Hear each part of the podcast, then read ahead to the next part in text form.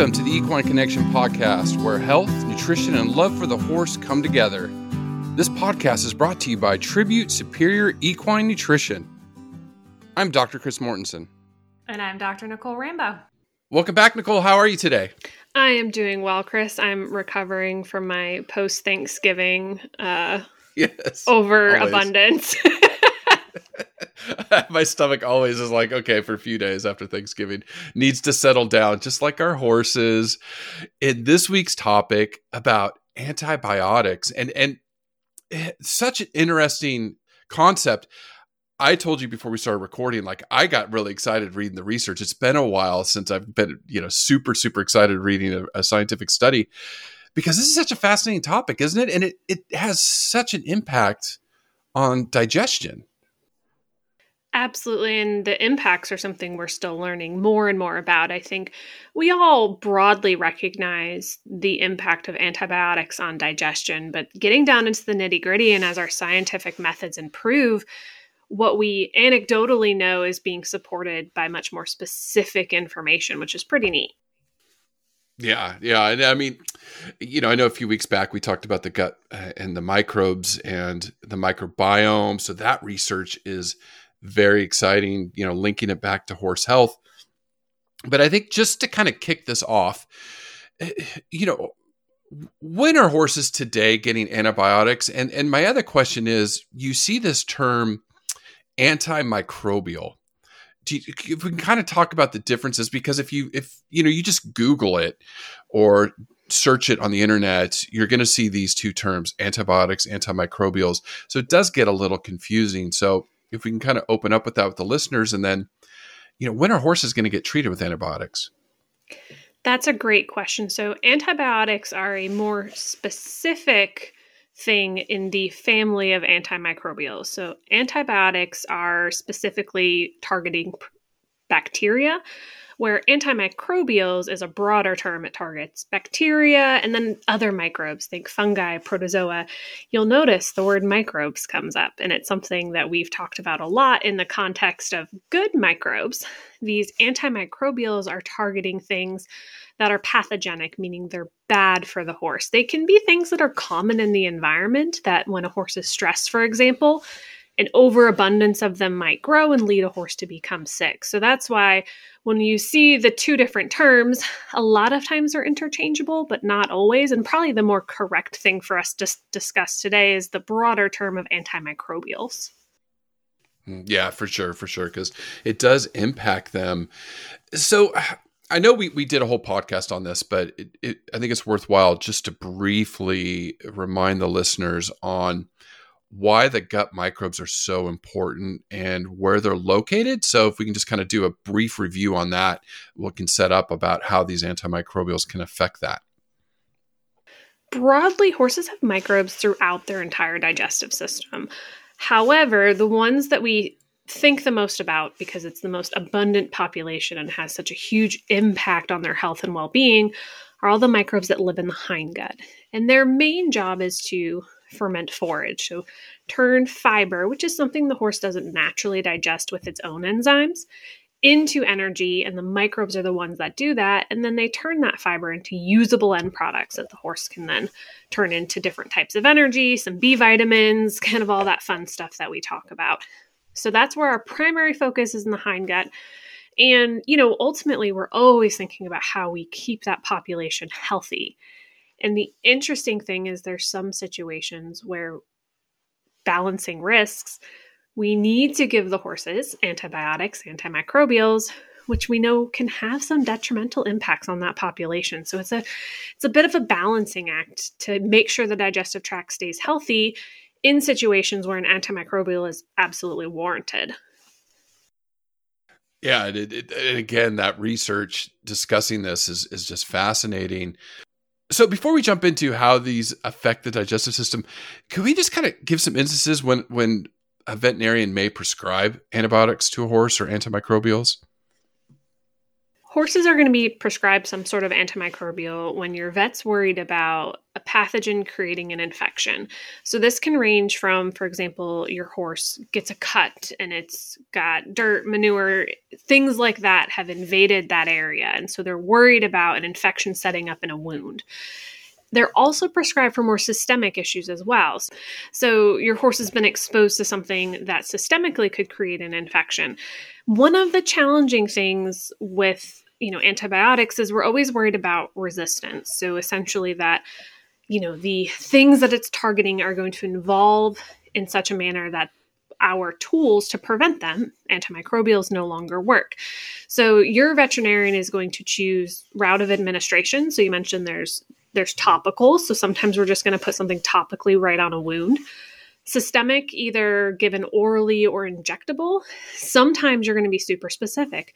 Maybe the horse has an issue in its lower leg, and they might actually do a regional limb perfusion where they're not just giving that antibiotic in the neck, for example, they're actually perfusing it right into that lower leg to get it where it needs to go. So there's a lot of considerations into why, when, and which antibiotic or antimicrobial to use. And then we have this discussion of broad spectrum. So, a lot of times when your horse has some issue, your veterinarian doesn't necessarily know what that issue is. So, they might prescribe a broad spectrum antibiotic. Maybe your horse responds really well, but a lot of times they're going to take some samples, send it to a lab that will culture it, and maybe determine what specific antibiotic goes against that particular pathogen. So it's a pretty complex situation. The main thing to remember here is that your veterinarian is guiding those decisions. Uh, a major shift in just the livestock industry and probably the last five to seven years is a lot of the over the counter use of antibiotics, which generally we saw in production species, not horses has been removed to make sure there's veterinary oversight of all of this, specifically because of that resistance issue that we're concerned about. Oh, it, it, I mean, I, you know, dating myself a little bit, but as a kid, oh, you're sick. Here's antibiotics, you know, take some and, or here's penicillin and horse is sick. Here, just give it some antibiotics. You're right though. Because of this resistance, we're not seeing it as much anymore, but it's still out there, right? It's still very important so it's going to influence the digestive system, correct? Like, Absolutely. and that's kind of the topic here. Is yeah. So looking at these antimicrobials, these antibiotics, how in the heck are they affecting the microbes compared to okay? We, we want them to treat the infection, but we don't really want it messing up with the stomach or the or really the hindgut a lot of times, you know, especially in horses, our first line of defense is often, as I mentioned, a broad spectrum antibiotic, meaning your vet might not know specifically what's wrong with your horse, but they're making an educated guess and they're going to pick an antibiotic that covers a range of different pathogens. The problem is those antimicrobials, the things they're targeting aren't just specific to the pathogens. So you might have something that is going to work against XYZ pathogens, but it's also at the same time going to kill some of what we call are the good bugs or the good microbes that live in your horse's digestive tract. Now, as you get more specific, so we do some culturing and sensitivity, less likely to happen. But again, when we think about the evolution of bacteria, protozoa, fungi, there's a lot of conserved traits amongst those. And so something that is negative, negative and pathogenic, so it causes sickness in your animal, might only be the tiniest hair's breadth different from one of our good microbes that helps digest fiber or things like that. So, unfortunately, when you're in this situation, again, going back to that balancing act, your veterinarian is going to say, okay, I think this horse has XYZ, or maybe it has some diagnostics to back that up. And we know this antimicrobial is going to get rid of the bad bugs. But at the same time, the risk factor that we're willing to accept in that situation is going to be some possible upset of the good microbes that live in your horse's digestive tract. Now, that in and of itself isn't always a big deal, right? There might be some mild upset. The horse has a host of different microbes living in their digestive tract, and there's a lot of overlapping coverage, if you will. So maybe we're going to knock down this population a little bit, and their main job is to digest cell wall fiber. But we have some other bacteria that do the exact same job, so it's not going to be that big a deal. However, in some situations, it's not necessarily the big impact is that we upset some of the good microbes. It's that when those populations died off a little bit, some other microbes that are more pathogenic, not even the original thing that the horse was infected with, those populations can grow and also cause issues. Salmonella would be a great example of this. So that's something that's pretty broad in the environment. There's a lot of horses that are just carriers of salmonella, meaning it's in their digestive tract all the time, but in a stressful event, antimicrobial use kind of knocks down some of the good bugs and makes this hole in that population, which allows salmonella or other pathogenic bacteria, there's many examples, to then thrive.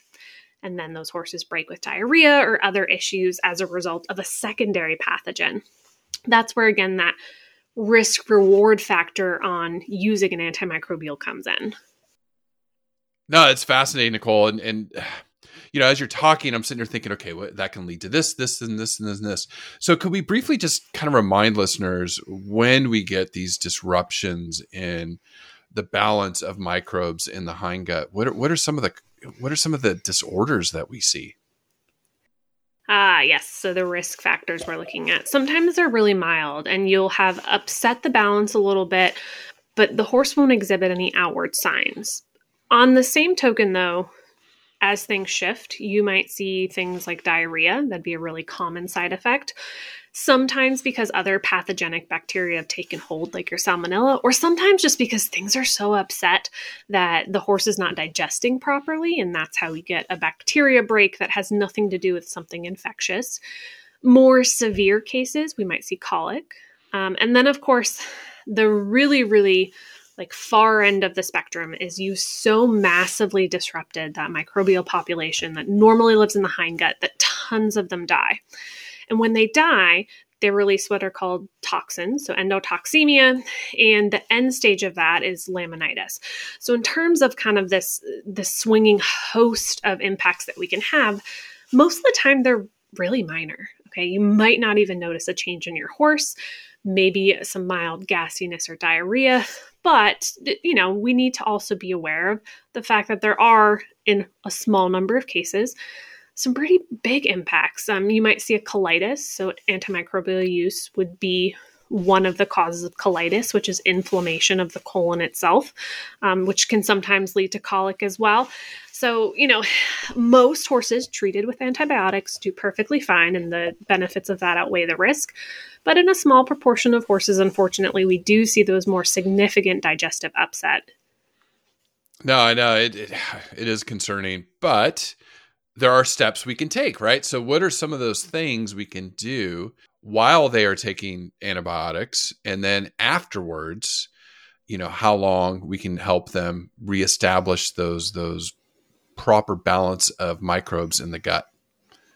Ah, good question. Okay, so here's the part where we can talk about what can we do. Number 1.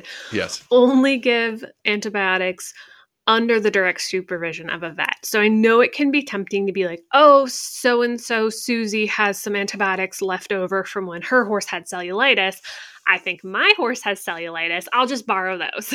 um, two two issues there. One, Susie Susie probably should have run the entire course of antibiotics because that's how we end up with resistance by not going through a full course. Two, your horse may or may not have cellulitis, and your vet may or may not have thought that antibiotic was appropriate for your horse. So, the biggest thing, don't just kind of give old drugs that happen to be around type of thing. Now, from there, you know, we've already talked so much about the many things that are helpful in promoting a healthy digestive tract. All of those tenets remain true.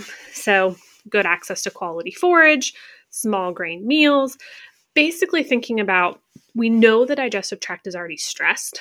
Let's not add any additional layers on top of the stress that's coming from your antimicrobials. Then, of course, we think about what are some added things we can do, and that's where pre and probiotics come in.